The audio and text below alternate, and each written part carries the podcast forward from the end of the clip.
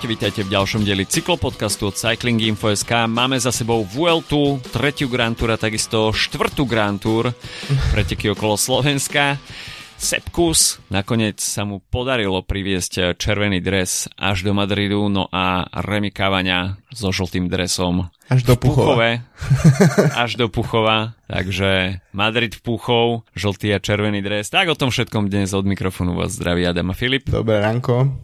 No a poďme sa pozrieť teda najprv na Vueltu, keďže je to predsa len e, tretia Grand Tour. Videli sme záverečné tri etapy, a ktoré si myslím, že skutočne stáli za to. Veľmi sa mi páčila e, etapa číslo 20, tá ten mini Liež Baston Liež, ale dalo sa pozerať samozrejme aj na etapu číslo 19, hoci to skončilo hromadným dojazdom, ktorý bol očakávaný. Pipogana, tak eh, to je také dosť veľké prekvapenie tohto ročnej VLT, pretože okrem víťazstva v individuálnej časovke sa dokázal pretransformovať eh, aj na šprintéra a až v troch príležitostiach sme ho mali možnosť vidieť byť druhý. Samozrejme trošku sk- sk- smolne, ale Alberto Dainese tam v tomto šprinte predviedol, že má taký ten šprinterský um a v protivetre sa dokázal skryť dostatočne dlho za superov, aby potom v tých záverečných 100 metroch dokázal Pipaganu uh, predbehnúť a v podstate poslať to na pásku. Ale Pipogan skutočne veľmi sympatický výkon na Vuelte, dostal voľnú ruku v tých šprinterských záveroch a je vidieť, že pri neprítomnosti Eliu Vivianiho tak uh, Ineos Grenadiers majú záložného šprintera.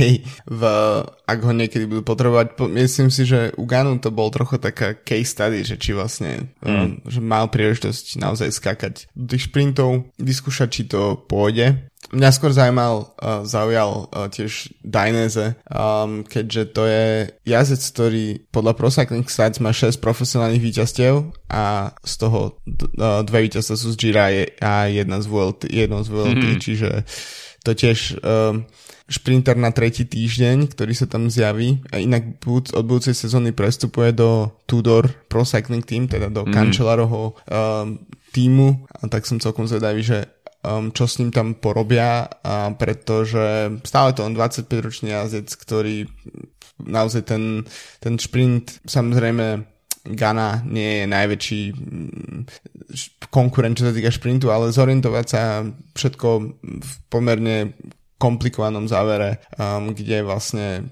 um, to je jedna z etap, ktorú v podstate Alpecin nezvládol z tých šprinterských eh, dojazdov a zorientovať sa a mať ešte dosť uh, rýchlosti a v podstate suverene potom uh, poraziť Gánu. Hoci myslím, že to bol jeden z takých tých prípadov, kedy z prednej kamery to vyzeralo o dosť tesnejšie, ako to bolo, keď to ukázali mm. potom z, z vrtulníka. Tak je to celkom klobúk dole a klobúk dole aj pred DSM, pretože mm, to je tým, ktorý, od ktorého podľa mňa štandardne neočakávame nič, prichádzajú s mladými mm-hmm. jazdcami, ktorých veľmi nepoznáme alebo nie sú veľmi overení a tento rok teda začínali aj končia v podstate Vueltu s etapovým víťazstvom. No a do toho Dainese končil Giro víťazstvom a teraz uh, v podstate si to zopakoval pár dní pred koncom na Vuelte. Talianská vlna v etape mm. číslo 19. Pre Talianov celkom eh, podarené Giro, uh, Giro, Vuelta. Prvé dva dní mali tú čest uh, nosiť červené dresy, takisto Alberto Dainese, Pipogana pridali víťazné etapy. Keďže chceme byť dnes aj trošku stručnejší, tak sa rovno presuňme na etapu číslo 20 a tam sme videli Liež Baston Liež v španielskom po- podaní, čo samozrejme v Španielsku absolútne nie je žiaden problém s takýmto profilom. Myslím si, že organizátori majú občas skôr problém zaradiť takýto profil ako, ako dajme tomu nejaké Rampas Inhumanas ale videli sme, že v etape číslo 20 sa zvolili uh, takéto kratšie stúpania a myslím si, že to pretekom na ten samotný záver veľ, veľmi svedčalo. Videli sme, že dopredu bola pustená 26 jazdcov, medzi nimi napríklad aj Ainer Rubio, Lenny Martinez, Wilko Kelderman, G tam bol, takisto Rui Košta, Mark Soler, Leonard Kemna, Roman Bardet, Volt Puls, Remco Evenepoel, čiže jazdci, ktorých by sme na tom Liež, Baston Liež hmm. skutočne aj očakávali a čiže tá selekcia absolútne nebola náhodná. Videli sme v tom samotnom závere súboj petice, ktorá si to tam dokázala ustrážiť ten, ten nástup a Vote Pulse nakoniec víťazom etapy pred Remkom Evenepulom, ktorý tam trošku spravil chybičku si myslím a dal Voutovi Pulsovi až, až príliš veľa priestoru, takže potom čo Volt Puls vyhral etapu aj na tohto ročnej túr, pripisuje si etapový triumf aj na Vuelte a je vidieť, že Wout Puls napriek tomu, že už má 35 rokov, tak eh, stále má čo povedať aj na tých najprestížnejších podujatiach. Tá etapa na Tour nás uh, trošku prekvapila. Samozrejme, Bahrain Victorious tam boli na výťaznej vlne, tak uh, možno to išlo aj v jeho prípade trošku ľahšie, ale Wout Puls bol motivovaný aj, aj na Vuelte s Mikelom Landom to nevyšlo úplne možno podľa predstav v GC, tak eh, pre Bahrain Victorious aspoň takáto maličká náplasť. A je to tiež bývalý víťaz Lieš, takže to asi dáva zmysel to, čo si hovoril. V, pre mňa je, sú dve etapové víťazstva z Grand Tour pre Pulsa jedno z tých väčších prekvapení, by som povedal, v, mm-hmm. pretože to jazdec, nechcem povedať, že by kdokoľvek z nás dvoch by ho odpisoval, ale jednoducho je to, je to tiež výherca sivého dresu z tohto ročnej VLT, uh, najvyšší, wow. GC, najvyšší GC postavený jazdec, narodený po júli 89. Naša v, neoficiálne vypísaná súťaž. Hej, mnou v, skončil v GC nakoniec na krásnom 15. mieste, tak, uh, tak tu vidíme, ako sú, ako si mladiasi um, vlastne ľahko poradia s tou staršou generáciou. No, ale to, že to, že to Remko nenačasoval, to ma dosť prekvapilo, pretože možno je to tiež nejakým takým sebavedomým potom jeho výbuchu um, sa naozaj vrátil späť vo veľkej pohodičke a, vka- a myslím si, že všetci spolujazci z jeho únikov si museli povedať, že zase on, keď sa zjavil v tých únikoch, um, lebo to je dosť frustrujúce. A v podstate um, Remko spravil to, čo minulý rok Karapas uh, a teda pobral etapové ťažca z únikov, kde sa dalo vlastne potom, mm, čo už v GC bol mimo hry. A celko, ako táto etapa podľa mňa na to, že GC už bolo totálne rozhodnuté pár dní, tak uh, myslím si, že veľmi dobre padla. Že vlastne bolo presne, že um, ak by um, to GC bolo vyrovnané medzi inými týmami, teda že by tam bola nejaká reálna konkurencia ešte, tak ešte táto etapa by mohla dosť solidne pomiešať veci, pretože tam mm. nejaký priestor na nástupy a podobné veci uh, alebo určite bol, ale zároveň ak už sa v GC nič nestane, tak ako to bolo v tomto prípade, tak uh, aspoň to bola dobrá etapa na, na jednoducho na vyplnenie času medzi, uh, medzi rozhodnutím a udelením toho definitívneho červeného dresu v Madride. Takže za mňa tiež táto etapa um, veľmi zaujímavý a zábavný profil v podstate.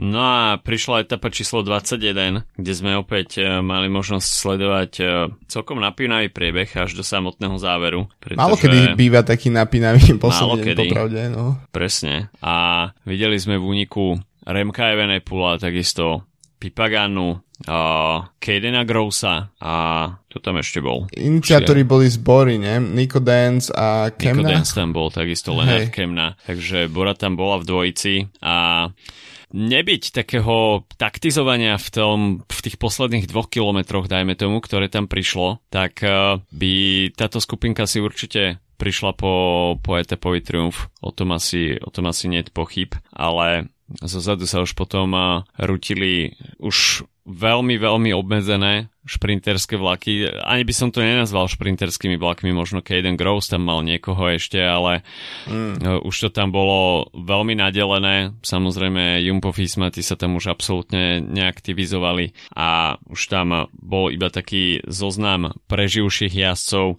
Uh, Caden Gross nakoniec potvrdil, že bol šprinterskou dominantou na tohto ročnej Vuelte. Hoci začal úplne fenomenálne, pripísal si víťazstva v etapách číslo 4-5, ale uh, potom uh, prišlo až 5. miesto uh, v etape číslo 7, potom mu tesne ušlo víťazstvo v etape číslo 12, takže čakal dva týždne na to, aby mohol spečatiť tú svoju šprinterskú nadvládu. Prišlo to nakoniec na paske v Madride. Opäť sme tam videli druhého Pipaganu, ktorý tam stihol šprintovať. A Caden Gross, teda tri víťazné etapy plus uh, úplne jednoznačné víťazstvo v bodovacej súťaži. Remco Evenepoel na, nakoniec uh, druhý v bodovačke, ale s takmer 80 uh, bodovou stratou. Takže Caden Gross napriek tomu, že nevyhral všetky šprinterské etapy, možno ako sme uh, ani ne, ne, sa nedá povedať, že dúfali, ale očakávali. nakročené, očakávali, Hej. tak uh, tri víťazné etapy bodovačka nezlý výsledok. Nie, to je dosť pohode výsledok a, a v podstate celý ten priebeh pretekov bol, um, ja neviem, vlastne snažil som sa to nejak vyrátať, tam bola ešte nejaká hypotetická šanca, že by Remko mohol, keby vyhral etapu, aj brať, aj bral kompletnú šprinterskú prémiu, tak aj tak by skončil Asi druhý, mm-hmm. mám pocit, ak to tak som tomu rozumel dobre, ale napriek tomu vlastne celé, celá tá akcia sa stala pod, po, po šprinterskej prémii, uh, kde vlastne naskočil, uh, naskočil Bora a pri pridal sa k ním Gross a podobne a to je naozaj, ja som teda pôvodne ako úplne kompletne preskočil sledovanie tejto etapy, až som si potom, že však si pozriem záverečný šprint a potom pódium, ale nakoniec, keď som mm, pre istotu, samozrejme mám svoj obľúbený uh, účet na Twitteri How Far Out, ktorý, ktorý hovorí, kedy mám začať pozerať etapu, ak ho nestiem pozerať naživo, tak uh, ten, ten hovoril, že vlastne môžem začať skôr, ako som očakával posledných 200 metrov, takže, takže naozaj celkom jeden z zaujímavejších priebehov záverečných etap. A dobre, podľa mňa v podstate Gross to zvládol tak ako uzavrieť tú, tú Vueltu, že aj keď vlastne možno ten druhý a väčšina tretieho týždňa pre neho nebola nejaká extrémne vydarená, tak um, si to uzavrel tak, že myslím, že každý, kto odchádza s troma etapami z, z Grand Tour, môže byť celkom spokojný. A túto tiež v tejto etape ukázal, že vlastne si to do, dobre vie zmanažovať aj v uh, situácii, kedy tam nemá vlastne tú podporu, lebo však tá situácia bola taká, že ten únik bol zhltnutý de facto na tesne pred páskou a odtiaľ si potom nastúpili tí, ktorí boli v tom úniku, čiže vlastne trošku zvláštna, zvláštna situácia. Ale dokázal si to Groves v pohode zmanažať na to, aby bral to víťazstvo. A máme tu Alpecin de Koenig, podľa mňa zase tým, ktorý, ktorý vie kopať uh, vysoko na to, že to je jeden z tých menších tímov. Napriek tomu, že majú majstra sveta, teraz samozrejme v zostave, ale mm-hmm. tá ich koncentrácia na šprinty vlastne dáva v tomto prípade, keď sa pozrieš na to, čo si vlastne odnesli zo sezóny, tak uh, to dáva totálny zmysel. Poďme na pódium. Mm. Sepkus, teda víťazom VLT, za ním Jonas Vingego, Primož Roglič. Situácia, ktorú sme avizovali už e, asi dva podcasty dozadu, že by mohla nastať, stala sa realitou s absolútne jednoznačným náskokom Roglič mal na 4. Juana Ajuza cez 2 minúty totálne rozbitie konkurencie hmm. od e, Jumbo Visma, takže e, čo k tomu dodať? Ako, toto si myslím, že bude ešte predmetom diskusí v nasledujúcich týždňoch v off-season takisto čo sa to stalo túto sezónu uh, s Jumbom po Primožovi Rogličovi. Jonas Vingego bol veľmi očakávaný na Tour de France a tento raz uh, takisto Primož Roglič patril aj k top favoritom na Vueltu, ale tým, že Holandiania priviezli na Vueltu svoj vrchársky top tým, navyše Sepp Kuss pri svojej tretej Grand Tour, tak uh, stačilo víťazstvo na Chavalambre s uh, trojminútovým náskokom na konkurenciu a GC plány sa trošku prekopali aj v Jumbo Visma, celý tým sa dal do podpory uh, Sepakusa, navyše. Uh, Myslím si, že a toto je tak uh, asi najviac fascinujúce, že Primož Roglič a takisto aj Jonas Vingego, pokiaľ sa pretransformujú do role domestikov, tak uh, sú natoľko silní, že dokážu so Sepom Kusom vydržať v trojici až do samotného záveru. Videli sme to na, na Turmalete, kde to bolo 1, 2, 3, potom sme to videli na Angliru, kde to bolo 1, 2, 3. tam ale sa úplne spolu neostali, by som tam povedal. To, tam sme úplne, tam úplne spolu neostali, to je pravda. Primož Roglič eh, tam mal asi nejaké svoje osobné ambície, ale Nakoniec ten náskok, uh, hoci bol v, v tom uh, najmenšom vydaní 8 sekúnd, tak vo finále je to sekúnd 17 na Jonasa Vingegoda. A prvýkrát v histórii, čo sa stalo niečo takéto, že pódium Grand Tour obsadili jazdci jedného týmu, takže v tomto prepis histórie, rovnako Sepkus po desiatich rokoch e, prvým Američanom, ktorý mm. zvíťazil na Grand Tour z okolností na Vuelte po Chrisovi Hornerovi z 2013. A takisto a toto si myslím, že je úplne najväčšia pecka, že to prichádza na tretie Grand Tour v sezóne, kde tie prvé dve neodjazdil len tak pro forma, ale skutočne bol top domestikom, či už Primoža Rogliča alebo Jonasa Vingegoda a v tretej Grand Tour sa stretol v podstate s najlepšou formou a dokázal to dotiahnuť e, až do víťazného konca v Madride. Áno, to ďalšia vec je, že, že kus napríklad um keď si vezmeme Tour de France, tak uh, pomerne dlho živil aj svojich top 10 v vlastne, mm. a to znamená, že nie je to tak úplne, že by jazdil, že by vlastne naozaj musel zapnúť tú kontrolku len na tie vrchárske dni, kedy potom robí svoju robotu, ale to znamená, mm. že musíš byť aj plne koncentrovaný aj v takých aj šprinterských dňoch, aj uh, v nejakých klasikárskych, nestratiť tam proste pozície a podobne. A, takže by som povedal, že tie jeho Grand Tours doteraz boli samozrejme 100% vo vrchárskych etapách, alebo možno aj cez 100% v určitých momentoch zápasoch a potom uh, byť veľmi ešte akože k dispozícii aj, aj počas tých, uh, tých rovinatých aj komplikovaných a podobne. Znamená to tiež, že sa ti musia vyhýbať pády a podobné veci. Videli sme, že na Tour sa mu nevyhli, ale v, na Vuelte áno a myslím, že kľúčová, ty si spomenul tú etapu, ktorú vyhral, ale myslím si, že kľúčová v tomto prípade bola tá časovka, kde sa naozaj mu podarilo mm-hmm. limitovať, čo sa dalo a, a potom keď sa im podarilo proste odpárať Remka, tak už to bola trochu taká situácia. Mňa napadli dve také paralely, ktoré neviem nakoľko sú úplne správne. Uh, jedno z nich mi trochu pripomína tento rok som uh, pozerali s manželkou veľa filmov od uh, Pavla Barabáša a uh, rôzne uh, horolezecké výpravy československých horolezcov 80 rokov mm-hmm. do Himalají a podobne. Kedy vlastne máš celý tým, s ktorým ideš na mesiace um, do tých základných táborov a aklimatizuješ sa a pripravuješ sa na výstup a nakoniec vystupí jeden, dva, traja ľudia, prípadne ak sú lepšie podmienky, tak možno v dvoch, troch vlnách po dvoch, ľuď, po dvoch ľuďoch, troch ľuďoch a, a v podstate obrovské množstvo ľudí, ktorí sa nedostanú ani vyššie ako ten základný tábor alebo po nejaké ďalšie tábory. A, sú tam v podstate preto, aby, aby pomáhali. Je to vlastne trochu fakt úloha domestika. Tak uh, trochu mi príde, že, že Roglič uh, zostal trošku v tom, uh, dostal pod tým vrcholom, hej, že, že nedošli na ten Everest spolu. Uh, a v, v, myslím, že pri Vingegodovi tam ako keby ten tlak je trošku menší, pretože ten vek je nižší. Myslím si, mm. že mhm. Roglič sám trochu vie, že, alebo ak to nevie on, tak to vedia ľudia okolo neho a jeho tým, že vlastne e, prichádza do toho kľúčového zlomového veku, po ktorom sa už tie Grand Tours nevyhrávajú tak ľahko. A mm, myslím si, že už to, že vyhral Giro tento rok, tak bol trochu vlastne svojím spôsobom nechcem to nazvať úplne prekvapenie, ale myslím si, že ne, nepovažovali sme ho za 100% favorita a ako um, ne, nikdy nevieš vlastne, ako takýto jazdec vyjde po off-season. No a druhá paralela, ktorá mi napadla, tak um, aktuálne čítam knihu od Normana Mailera, ktorý popísal vlastne Apollo 11 v takým reportážnym, um, mm-hmm. reportážnym duchom a vlastne máš let na mesiac, kde, kde vlastne jeden človek zostane sedieť dnu, hej, v, v tomto prípade Collins.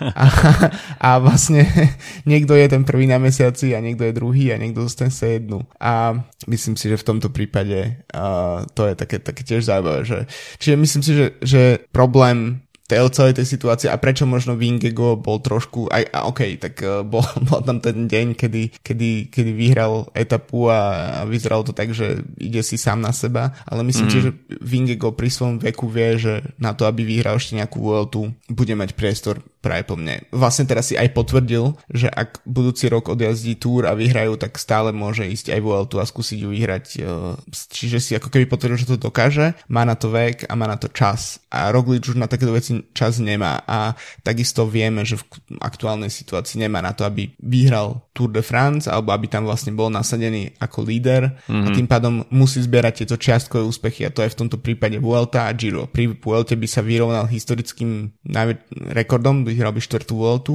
či myslím, že to sú tiež veci, ktoré mu môžu bežať hlavou a o ktorých môže rozmýšľať a prečo vlastne bol trochu taký kryptický v tých, eh, v tých jeho výpovediach, samozrejme s tou jeho takouto saganovskou angličinou trošku, že mm-hmm. tak nikdy vlastne nevieš, čo, čo si skutočne myslí a čo chce povedať a čo sa stratí v preklade, ale tak uh, ten posledný deň vyzeral OK s tým, čo sa deje. Ja si myslím, že všetci z nich to doprajú Sepovi Kusovi, ale každý z nich si hovorí, čo keby som to bol ja vlastne na to v tom červenom drese v Madride. Pretože sú to jazdci, ktorí sú zvyknutí vyhrávať a aj keď prehráš so svojím tímovým kolegom, tak uh, a nie si, na, nie si vyslovene, nemáš, máš tu DNA toho lídra, hej, tak, mm. uh, tak, tak musím, sa, myslím, že sa z toho, s tým vyrovnávaš pomerne ťažko. Myslím si, že toto bol taký, taká hlavná dejová línia tých e, záverečných dní a veľmi to nahrávalo aj médiám, aby v podstate živili takú tú rivalitu vo vnútri týmu, ktorá tam možno nebola až taká veľká, ale ako si spomenul, tak no, keď už máš raz zakorenené v hlave, že OK, tak ja som líder na Grand Tour, maximálne kolíder a tu máme svojho superdomestika, ktorý síce má náskok, ale kebyže mu prikúrime v dvoch etapách, tak by sme ho možno z toho červeného dresu vyzliekli, tak eh, je to, ale myslím si, že toto bude takisto taký sympatický príbeh tohto ročnej mm. VLT, že napriek tomu, že Roglic s Vingegaardom by mali na to, aby takisto sa prezlekli do červeného, tak uh, boli ochotní sa znižiť na tú rolu domestika a Sepovi Kusovi umožniť uh, najväčší úspech v jeho kariére. A Rovnako pre Sepakusa je to určitá motivácia do budúcna, hej, a keď e, ti tímoví lídry umožňa, e, keď nechcem používať to, že ti umožňa vyhrať, mm. hej, lebo ako pôsobilo by to potom, že to víťazstvo nebolo zaslúžené. Ale ono nie je darované, no. Nie je nie darované. Je darované. Ale keď uh, sa to v týme zohrá tak, že OK, tak uh, ušijeme tú taktiku tak, že podpora je teraz presepa, tak uh, on spraví maximum v budúcej aj ďalších sezónach preto, aby bol po ruke vždy svojim lídrom a keď do doteraz makal ako super domestik na 100%, tak teraz to bude ešte o pár percent viacej. Podľa mňa to je aj sám povedal počas pretekov, akože bolo zaujímavé vidieť ako keby ten vývoj toho, ako sa vyjadroval k, k tým udalostiam Sepkus, aj tedy keď vlastne na Angli, po Anglíru a podobne. Myslím si, že viackrát povedal už potom neskôr, že si to zaslúži a má na to, aby proste vyhral tie preteky a podobne. Ale ak som spomínal DNA lídra, tak si myslím, že Sepkus ho nie úplne má, pretože ak by ho mal, tak by podľa mňa viac tlačil v čiastkové ako keby úspechy a v podstate jeho doterajšie víťazstva boli väčšinou, no GC bolo jediné Tour of Utah pred 5 rokmi. Hmm. To znamená, že um, a potom prišiel k nejakým etapovým víťazstvám, kedy ho pustili po práve za dobre odrobenú robotu alebo prišiel jeho tým o lídra a podobne. Ale myslím si, že on sám povedal, že sa tejto situácii práve, pom- že sa je možné, že sa už nikdy v nej neobjaví. A myslím si, že to dokonca dosť pravdepodobné, ale je to tak ako romantická od- odmena pre nejakého jazda vlastne v tom tímovom športe, ktorý nie všetci, ktorí sa pozerajú zvonku, uh, tak vidia, že to je tímový šport a myslím si, že umožnenie toho, aby on, aby na ňo jazdili ako lídra, akokoľvek to robili dobre alebo zle v Jumbe, tak si myslím, že to je to tiež pozitívne PR ako keby pre nich. A tiež, že to trá, tá dominancia to je tým, ktorý naozaj akože vstúpil do histórie tým, že vyhral 3 Grand Tour v jednej sezóne. A tu nehovorím tým ako názov Jumbo Visma, ale hovorím o tých jazdcoch, ktorí sa vyskladali na, tých, na tie 3 Grand Tour, ktoré, ktoré odjazdili. A ak je, nejak, je tam spojovák všetkých tých triumfov, tak je to Sepkus, no a tak je to naozaj veľmi ako sympatické, že on je ten, ktorý tú kvázi menej dôležitú Grand Tour si môže takýmto spôsobom odniesť, eh, pretože ju jednoducho dobre zmanažoval on a jeho tým. Takže mm, ja myslím, že Sepkus možno vie, že tie priestory na to, aby bol líder, tak, eh, tak ani nebudú, ani, ani možno ich on sám nechce. Ťažko povedať. Takisto paradox, že v USA toto víťazstvo v médiách absolútne nerezonovalo. Včera som si dal tú námahu a pozrel si tie najväčšie americké plátky New York Times, Wall Street Journal, takisto Washington Post. Jediný, kto o tom informoval, tak jedným článkom USA Today, ale rovnako ani zmienka na ESPN, Fox Sports, CNN Sport, absolútne tak to, ono je to taký, to je bizarný, 0, 0, 0, 0, 0, ono je to bizarný šport pre, podľa mňa pre mnoho, akože americké športové sekcie sú o amerických súťažiach, v ktorých ešte, keď si my vezmeme, že na Slovensku sa najviac sleduje povedzme NHL a, alebo trochu NBA, a v, ale NHL je, je naj, najnižšia z tých všetkých severoamerických súťaží, mm. že vlastne to je ako keby ten najmenej sledovaný šport z tých najväčších. A, a myslím, že um, taká nejaká Vuelta to môže byť pre, pre americké, ja neviem, médiá alebo publikum, alebo tak to môže byť na úrovni, ja neviem, proste nejakých uh, takých pretekov ako 10 boj, alebo neviem, proste niečo, proste v, v alebo neviem, také tie preteky, čo mávajú Oxford, Cambridge na tých oných... Mm-hmm, uh, veslári. Hej, tí veslári. A tak to podľa mňa je na tej úrovni v podstate, že, že mm. je to ako keby taká nejaká, nejaký bizar, ktorý sa proste deje v Európe a uh, myslím si, že zase na druhej strane nejak umelo to tlačiť len preto, že to vyhral Američan, tak, uh, a my, tak si myslím, že ani nie je úplne vhodné. No a ešte by sme sa mohli pristaviť a uzavrieť uh, túto Vueltu s fenoménom Remko, mm. pretože Vidíme, vidíme ho mimo GC, ale s troma víťaznými etapami a vrchárským dresom, takže Remko je tohto ročný Karapas. Akurát, že Karapas nezažil minulý rok uh, taký jednorazový výbuch, ale rovnako si pripísal tri víťazné etapy a aj vrchársky dres.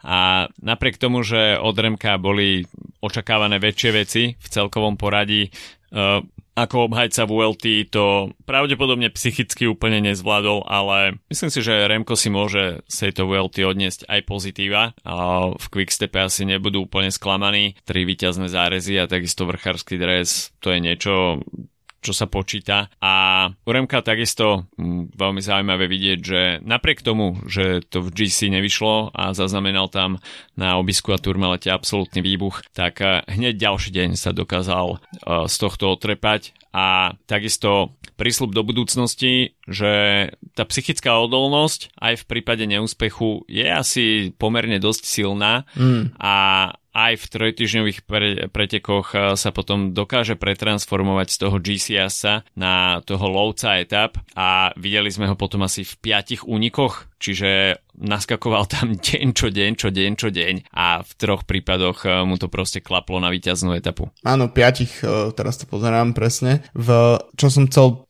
tomu dodať je, že to je presne ten rozdiel podľa mňa. Ten, ten, ten, ten, ten výťazný čuch, hej, že, mm. že Remko možno si, um, možno tá mentálna výdrž nebola najlepšia práve v tej etape uh, na Turmalete, ale a to je niečo, čo sa určite môže u zlepšiť v rámci tej jednej etapy, hej, sa udržať nejakým spôsobom, ale to, čo predvedol potom, bol veľmi akože rýchly ako, že sa rýchlo posunul niekde inde a takto presne uh, to s ním môže fungovať, pretože to je ako keby ekvivalent, že jeden pretek, jedné preteky vyhráš, ale už, my, už si myslel niekde na, na tej ďalšej etape, na, tej ďalších, na tom ďalšom týždňaku, na tej ďalšej klasike. A v tomto je vidieť ten podľa mňa rozdiel, keď hovorím o tých, ktorí, ktorí chcú vyhrávať a to je aj Roglič, aj to je aj Vingego svojím spôsobom, ale Remko to je absolútne to totálne stelesňuje. A to, že niekto proste v, v v 23 rokoch má mm. na som konte 50 víťazstiev a tých 50 víťazstiev nie je z hm.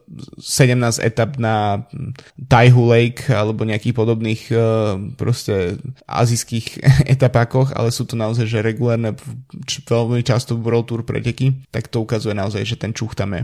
Čiže Remko, veľká persona na tohto ročnej Vuelte, ešte aby sme si skompletizovali, dajme tomu tú top desinu Juan Aizo na 4. mieste, Mikelanda 5. Enric Mas, čiže španielská trojica hneď za uh, trojicou sú týmu Jumbo Španielské Grand Tour. Španielské Grand Tour. v tom druhom slede. Alexander Vlasov 7. Uh, Sian Uite Brooks 8. Joao Almeida 9. Santiago Buitrago na 10. mieste. Čo sa týka vrchárskej súťaže, to sme si už hovorili, Remko, bodovačka, Caden Gross, najlepší jazdec do 25 rokov, Juan Ayuso, no a tímovú súťaž nevyhral Movistar opäť, ale bolo to Jumbo Visma, aké veľké prekvapenie, keďže, keďže obsadili pódium. Takže toľko tohto ročná Vuelta. My sa pozrieme ešte na preteky okolo Slovenska, pretože to bola štvrtá Grand Tour. Ja som mal tento rok možnosť byť súčasťou pretekov okolo Slovenska jednak počas všetkých 5 dní aj pred štartom pri tímových prezentáciách. Rovnako som sa vytrápil aj pri komentovaní live streamu, takže to bola veľmi cenná skúsenosť. Myslím, že o tomto si ešte môžeme spraviť nejaký krátučký špeciálik v off-season a približiť si nejaký taký backstage pretekov okolo, Slovensk- okolo Slovenska, ale keď sa pozrieme na výsledky, tak uh, Quickstep absolútne rozdrtil konkurenciu, podobne ako Jumbo na Vuelte, tak uh, Quickstep uh, napriek tomu, že nebral nejaké pódium s Remkom, tak na 4. Grand Tour si to vynahradili plnými duškami remikávania v etape číslo 1 minúta 55, potom čo tam bola nastúpená štvorica s Kasperom a s Grenom, so Štefanom Kungom a s Milanom Baderom, tak Remy Kavania si tento náskok už postražil v podstate až do cieľa, potom v etape číslo 2 zvíťazil Tim Merlier, potom aj Andrea Bajoli, opäť potom Tim Merlier, no a nakoniec pridal etapové víťazstvo aj Kasper Asgren. Quickstep sa tam mohol oprieť o prácu Pepa Černého, takisto Tima Deklerka, ktorí šéfovali pelotónu počas väčšiny kilometrov a Quickstep budával tempo, samozrejme aj s uh, týmom Jumbo Visma, ktorí síce prišli s takou zmiešanou zostavou, nepríliš šprinterskou. Colby Simons ako člen development týmu sa stal veľkým prekvapením a myslím si, že to je prísľub do budúcnosti, jednak aj pre americkú cyklistiku, ale takisto aj pre Jumbo, pretože je to 19-ročný jazdec, ktorého som popravde ja dovtedy vôbec nepoznal a mm. aj v šprintoch pôsobil veľmi sympaticky. Je to jazdec, ktorý vie zrychliť v závere a stal sa držiteľom bieleho dresu pre najlepšieho mladého jazdca a čo sa týka bodovačky Tim Merlier, tak ten si zabezpečil zelený dres eh, v poslednej etape, keď vyzliekol tímového kolegu Remiho Kavaniu, tam si myslím, že bolo úplne všetko v poriadku. Milan Fader, tak eh, ten eh, získal už dostatočný bodový náskok počas tej prvej etapy a tak trošku demotivoval zvyšok štartového pola, aby vôbec sa snažil spraviť niečo s vrchárskou súťažou. Ale čo sa týka Slovákov, tak Lukáš Kubiš bol veľmi príjemným prekvapením v etape číslo 2 skončil na 7. mieste, v etape číslo 3 na 5. mieste, takže z tohto pohľadu sympatické výkony aj Slovákov, ktorí síce uh, sa im ne- nepodarilo naskakovať do únikov, čo je samozrejme škoda, či už pre Duklu Banská Bystrica, alebo, alebo pre Matúša Štočka v ATT Investments. Dres pre najlepšieho Slováka nakoniec uh, získal Lukáš Kubíš, tam mal nejakých 18 sekúnd náskok pred, uh, pred uh, Matúšom Štočkom a čo ešte k tomu dodať? Najlepším týmom Quickstep samozrejme, uh, ako inak. A trošku sklamanie zastany, uh, dokončovali preteky už iba v trojici. Kes bol, uh, nepodarilo sa mu úplne uh, šprintersky zahviezdiť a je vidno, že v Astane majú ešte pri tej jeho podpore na čom pracovať. Veľmi sympatický grupa má FD, že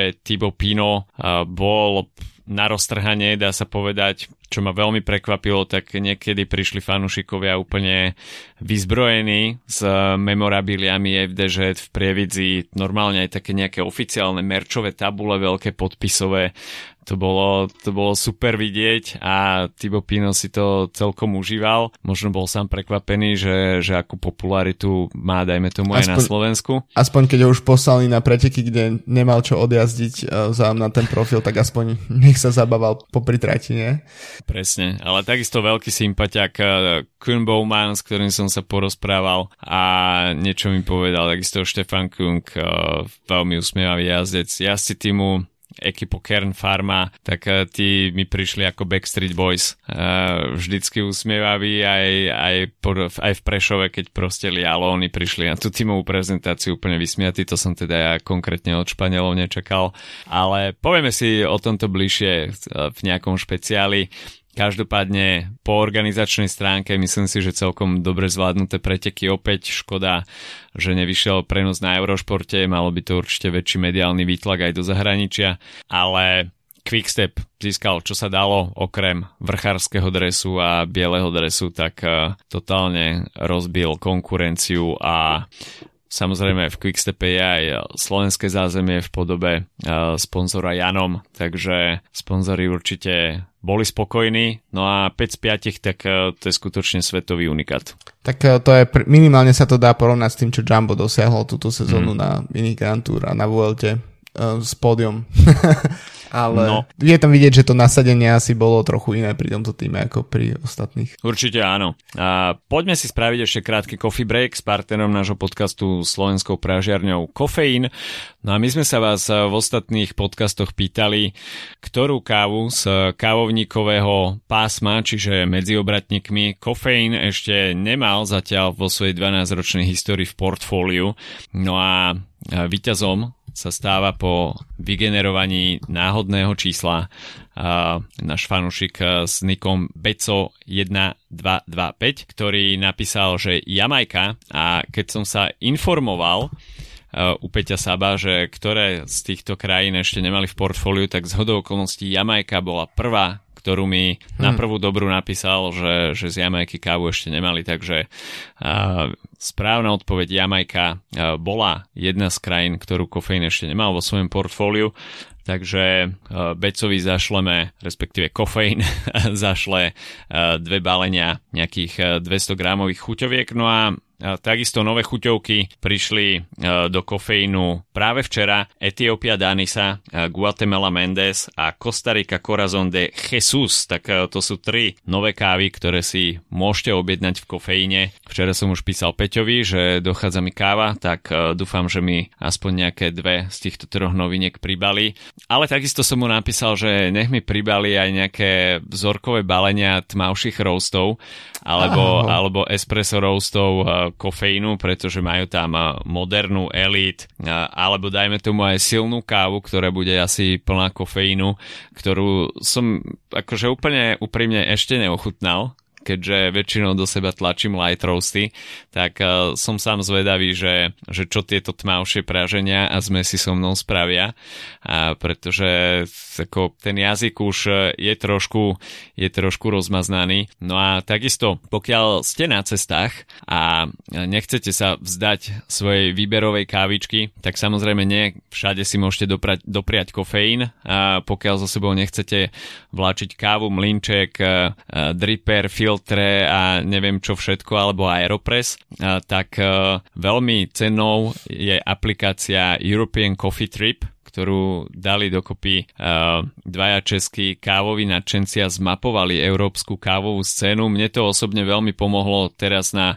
pretekoch okolo Slovenska, keď sme kočovali z mesta do mesta, tak jednoducho som si zadal mesto, v ktorom sa nachádzam a vyhodilo mi všetky kaviarne, ktoré boli v databáze European Coffee Trip s výberovou kávou. Takže nemusíte používať žiadne TripAdvisory, ktoré sú trošku pofiderné, pretože ľudia tam napíšu recenziu, že áno, chutila mi káva, super káva, ale prídete tam a nájdete tam prepraženého Taliana. Uh, a v European Coffee Trip toto nehrozí, zadáte si mesto a vyhodí vám iba kaviarne zo specialty coffee. Takže veľká pomocka pre tých, ktorí sú na cestách, či už na dovolenke, alebo proste máte nejaké business tripy, ste, ste často v zahraničí. Tak nielen teda Slovensko, ale celá Európa je v tejto aplikácii zmapovaná. Takže toľko krátky coffee break s partnerom nášho podcastu Kofeín. A poďme sa pozrieť, čo nás čaká uh, v nasledujúce dni. Uh, Európsky šampionát, tak uh, to bude program už tento týždeň. V piatok budeme mať možnosť sledovať road race a bude to vyslovene rovinatá záležitosť. Uvidíme tam 6 krát taký 200 metrový brdok so, 6, so 6%, na ktorého vrchole, respektíve tesne pod ním sa bude aj finišovať, ale nevidím tam ja príliš veľký priestor na to, aby tam vznikli nejaké možnosti na uh, prekvapenia, čo sa týka, uh, dajme tomu, neskorších únikov. Uh, samozrejme v piatok uh, pôjdu U23, aby som vás tu nedoplietol a v nedelu budú uh, preteky elit. A keď sa pozrieme na ten start list, tak uh, dominujú tam uh, šprinterské zostavy. Samozrejme uh, v prípade Holandianov, tak uh, bude veľkým favoritom Olaf Koy, ktorý aj tento rok potvrdzuje, že je vychádzajúcou šprinterskou hviezdou a tých šprinterov na start liste je viacej. Zaujímaví budú Holandiania, pretože štartuje Wout van Aert, takisto Arno Deli, tak uh, to sú jazdci, ktorí budú chcieť byť lídrami. Uh, rovnako Francúzi, majú tam uh, Arnolda Demara, Krisa Laporta, tak som zvedavý, že či takéto šprinterské trénice budú na prospech či už Francúzov alebo Belgičanov. No a ja keď som pozeral, tak Laport by mohol byť jeden z tých jazdcov, ktorý by presne taký ten typ, ktorý by sedel do toho európskeho majstrovského dresu v najbližšom roku. Takisto Taliani s Eliom Vivianim, uh, s Piponganom, s Mateom Trentinom. Uh, rovnako zaujímavá zostava uh, aj v prípade Slovincov, kde bude pravdepodobne uh, lídrom uh, Luka Mesgeč. Uh, Sam Bennett takisto nebude chýbať. Uh, Briti, tak uh, Kristofa si prídu... spomenul z Norska.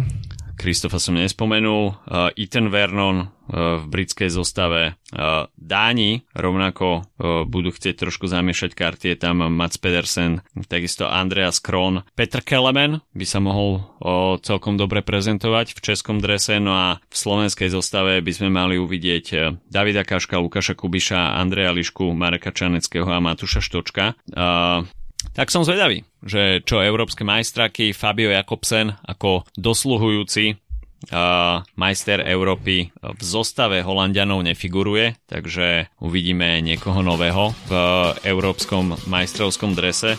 No a takisto k európskemu šampionátu budú patriť e, aj individuálne časovky a tam si myslím, že takisto uvidíme celkom, e, celkom zaujímavý boj.